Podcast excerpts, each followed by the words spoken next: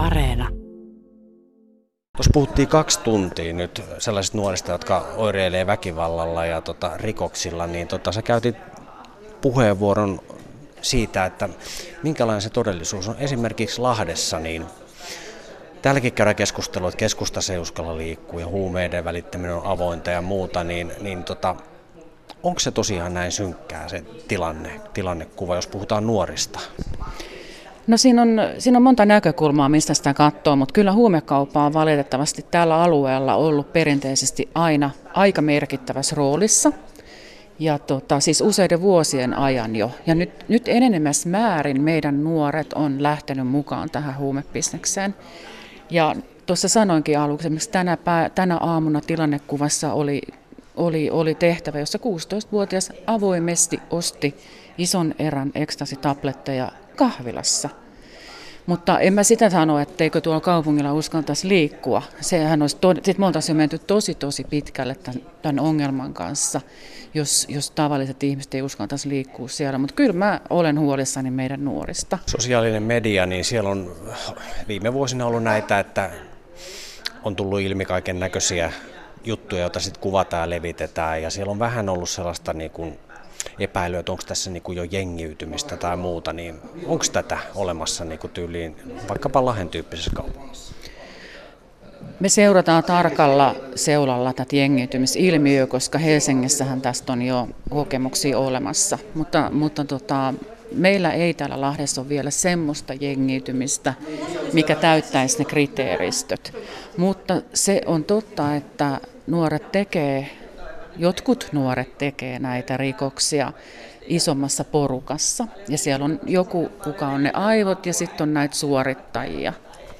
Tota, sitten otit esiin myös tilastot, että jos tilastoja katsoo, niin nuorten tekemä rikollisuus on laskenut pilkku, mutta mitä siellä on tapahtunut? Otit muutaman rikoslaikkeen esiin pelkästään Hämeessä.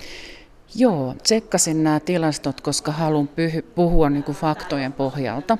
Ja valtakunnan tasolla tilastot on huonoja, mutta meidän alueella tässä, tässä Päijät-Häme, Kanta-Häme, tilast, nämä on siis vain tilastot, on tilastoja. Meidän pitäisi mennä niiden sisälle, että me saataisiin tietää se oikea tilanne.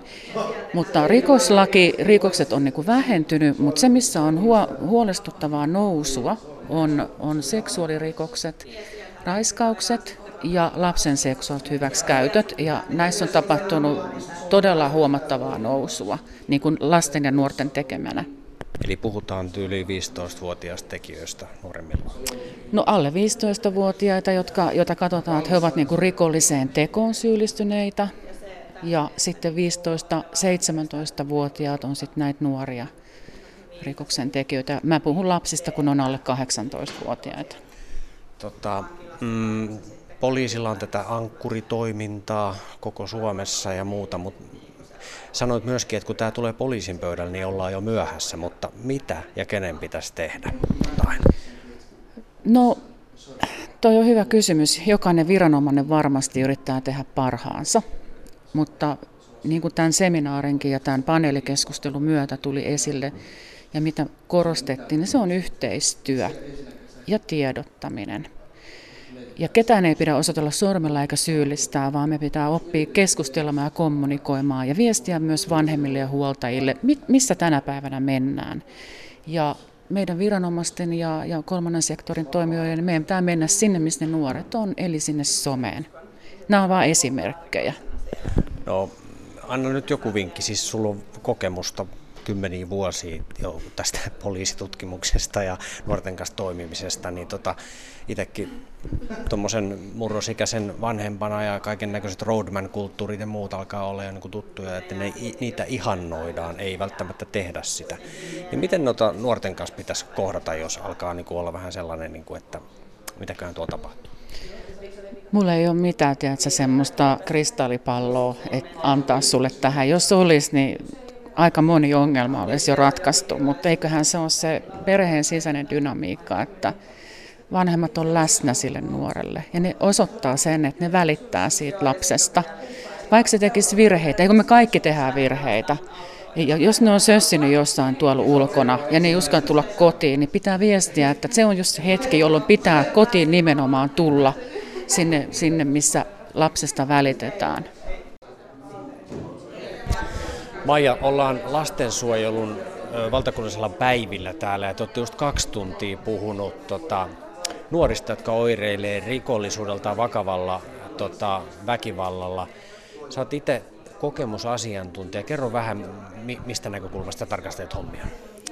Joo, tota, mä oon kokemusasiantuntija niin kuin alun perin lastensuojelusta. Lastensuojelukokemusasiantuntijana toiminut nyt yli kuusi vuotta ja nyt sitten myös ihan työkseni kehitän lastensuojelua, mutta totta kai se ei ole niin vain lastensuojelu se, mikä on kokemusasiantuntijana, että siellä on taustaa sitten kaiken näköisestä myös väkivallalla oireilusta ja mielenterveysongelmista, että nämä, nämä kaikki aiheethan liittyvät aika paljon yhteen toistensa kanssa. Kerro tästä, mikä tämä yhdistys on? Osallisuuden aika ry ja meidän periaate on, tai me kehitetään lastensuojelua yhteiskehittämällä. Ja tuota, joo, siellä, siellä meitä on jos meitä nyt onkaan, viisi työntekijää tällä hetkellä. Ja, ja meillä on siellä nuorten kehittäjäryhmä, joka kokoontuu joka toinen tiistai, missä meillä on sitten entisiä tai nykyisiä asiakkaita, kenen kanssa kokoonnutaan yhteen ja kehittää lastensuojelua. Meillä se on niin tosi iso periaate tai tärkeä, että me ei vaan olla vertaistukena siellä juttelemassa asioista, vaan me oikeasti tehdään asioille jotain ja ollaan tehty tosi paljon. Mä kuuntelin tuossa sunkin näkökulmia ja tota, viestiä, niin siellä siis puhuit Helsingistä ja Itä-Helsingistä esimerkiksi. Niin, tota, tietysti kun ollaan Lahdessa, joka on vähän pienempi kaupunki, mutta me seurataan Helsinkiä aika tarkkaan, koska mm. ilmiöt liikkuu tosi nopeasti nykyisessä maailmassa, some ja muut, niin tota, Aika moni vanhempi puhuu nyt siitä, että ollaanko täällä Suomessakin menossa Ruotsin tielle tässä jengiytymisessä ja siihen liittyvissä väkivallassa ja muussa, niin sä, sä tunnet sen kadun maailman, niin tota, mitä sä haluat sanoa tähän? Niin, no tuossa keskustelussa kävi ilmi, että totta kai on niin paljon huolestuttavia ilmiöitä, joita on, mutta mä en niin kuin, halua uskoa, että, semmoinen, että, että koska ehkä ollaan myös johonkin suuntaan, että se on niin kuin, näin tapahtuu tai että kaikki jotenkin tuhoon tuomittu ja nuoret on vain tämmöisiä hirveitä päihteiden käyttäviä ja väkivaltaisia ja muuta, että, että mä haluan, että siihen niin kuin, uskotaan siihen hyvään ja kaikkeen muuhun, mitä on siellä taustalla ja, ja niin kuin, ei puhuta vaan niin kuin niistä nuorista tämmöisenä jengiläisinä ja just näin, että et, et nähtäisiin ne lapset ja ihmiset siellä taustalla ja sitten varsinkin juurisyyt ja kuinka tärkeää niin niihin juurisyihin on tarttua ja ennaltaehkäistä myös. Et, et nyt tosi paljon niin kuin sammutellaan tulipaloja ja että nyt, nyt on tälleen, nyt on tälleen mutta tota, myös niin kuin keskitty siihen, että ennen kuin sit tulee sitä, niin sitten jo lähtee niin kuin auttamaan nuoria ja kuulla se hätä. Ja mun mielestä tosi tärkeää, että uskottaisiin nuoria ja uskottaisiin niitä niin kuin merkkejä, mitä siellä saattaa näkyäkin. Ja mä en usko, että kukaan yksi päivä vaan tulee tähän sille, että ei ole mitään merkkejä aikaisemmin ollut siitä, että olisi ehkä tarvinnut jotain apua lastensuojelusta tai sitten muista palveluista, niin kuin peruspalveluista, jotka tosi useasti ehkä pettää sitten, kun joutuu tai menee lastensuojeluasti tai sitten ihan rikoksiin tai silleen, että poliisin kanssa tekemisiin. No, jos puhutaan väkivallasta tai muusta, jollain nuorella on sitten tällaista jo niin kuin tiellä ja ollaan sillä polulla, niin tota, mitä voisi tehdä? Mikä sun vinkki on? Täällä puhuttiin varmaan tosi paljon, käytettiin sanaa kohtaaminen. Mm. Että se on tosi tärkeää, että täytyy olla se yksi kohtaaminen, missä on jotain järkeä tai tulee nähdyksi, mutta selitä vähän sitä. No me puhutaan siitä tosi paljon, koska niin jotenkin koetaan, että, että monet ehkä ammattilaiset törmää siihen, että, että, että on se, että, nähdään, että mä vaan tapaan lapsen kerran, että ei sillä ole väliä tai ei kukaan voi näihin vaikuttaa enää. Nämä on menet tapaan, tai tietenkin tuommoista kuulee tosi paljon, niin sen takia me sitä yhtä kohtaamista, että yksi ihminen voi oikeasti vaikuttaa. Tai sitten ei. Välillä oikeasti tarvii tosi tosi monta hyvää kohtaamista, tosi paljon, koska siellä saattaa olla niin paljon kaikenlaista traumaa ja ihan mitä vaan taustalla. Et, et, niin, kuin, niin paljon kuin ihmisiä, niin paljon tarinoita ja taustoja. Ja se on niin kuin, tärkeä sen takia se kohtaaminen, että et, et, et, et, no jotenkin, koska on nuoria, ketä, ketään ei kohtaa. On, on nuoria, kelle ei ole ketään. Niin, niin silloin sit muit, se on yhteiskunnan ja muiden niin kuin, sitten aikuisten tehtävä siinä vaiheessa, eikä vaan sitten aina niin kuin olla no ei tämä on juttu, ei tämä kuulu mulle, kun se on oikeasti lapset, nuoret, se on koko yhteiskunnan asia. Tota, jos puhutaan nyt sitten vaikka kaduilla olevista nuorista, jotka tekee ikäviä juttuja, joista osa päätyy sitten vaikka poliisinkin kanssa selviteltäväksi, niin tota, Täällä myös puhuttiin siitä, että joillekin siitä tulee identiteetti tai semmoinen, että sä kuulut johonkin porukkaan, niin meneekö se näin?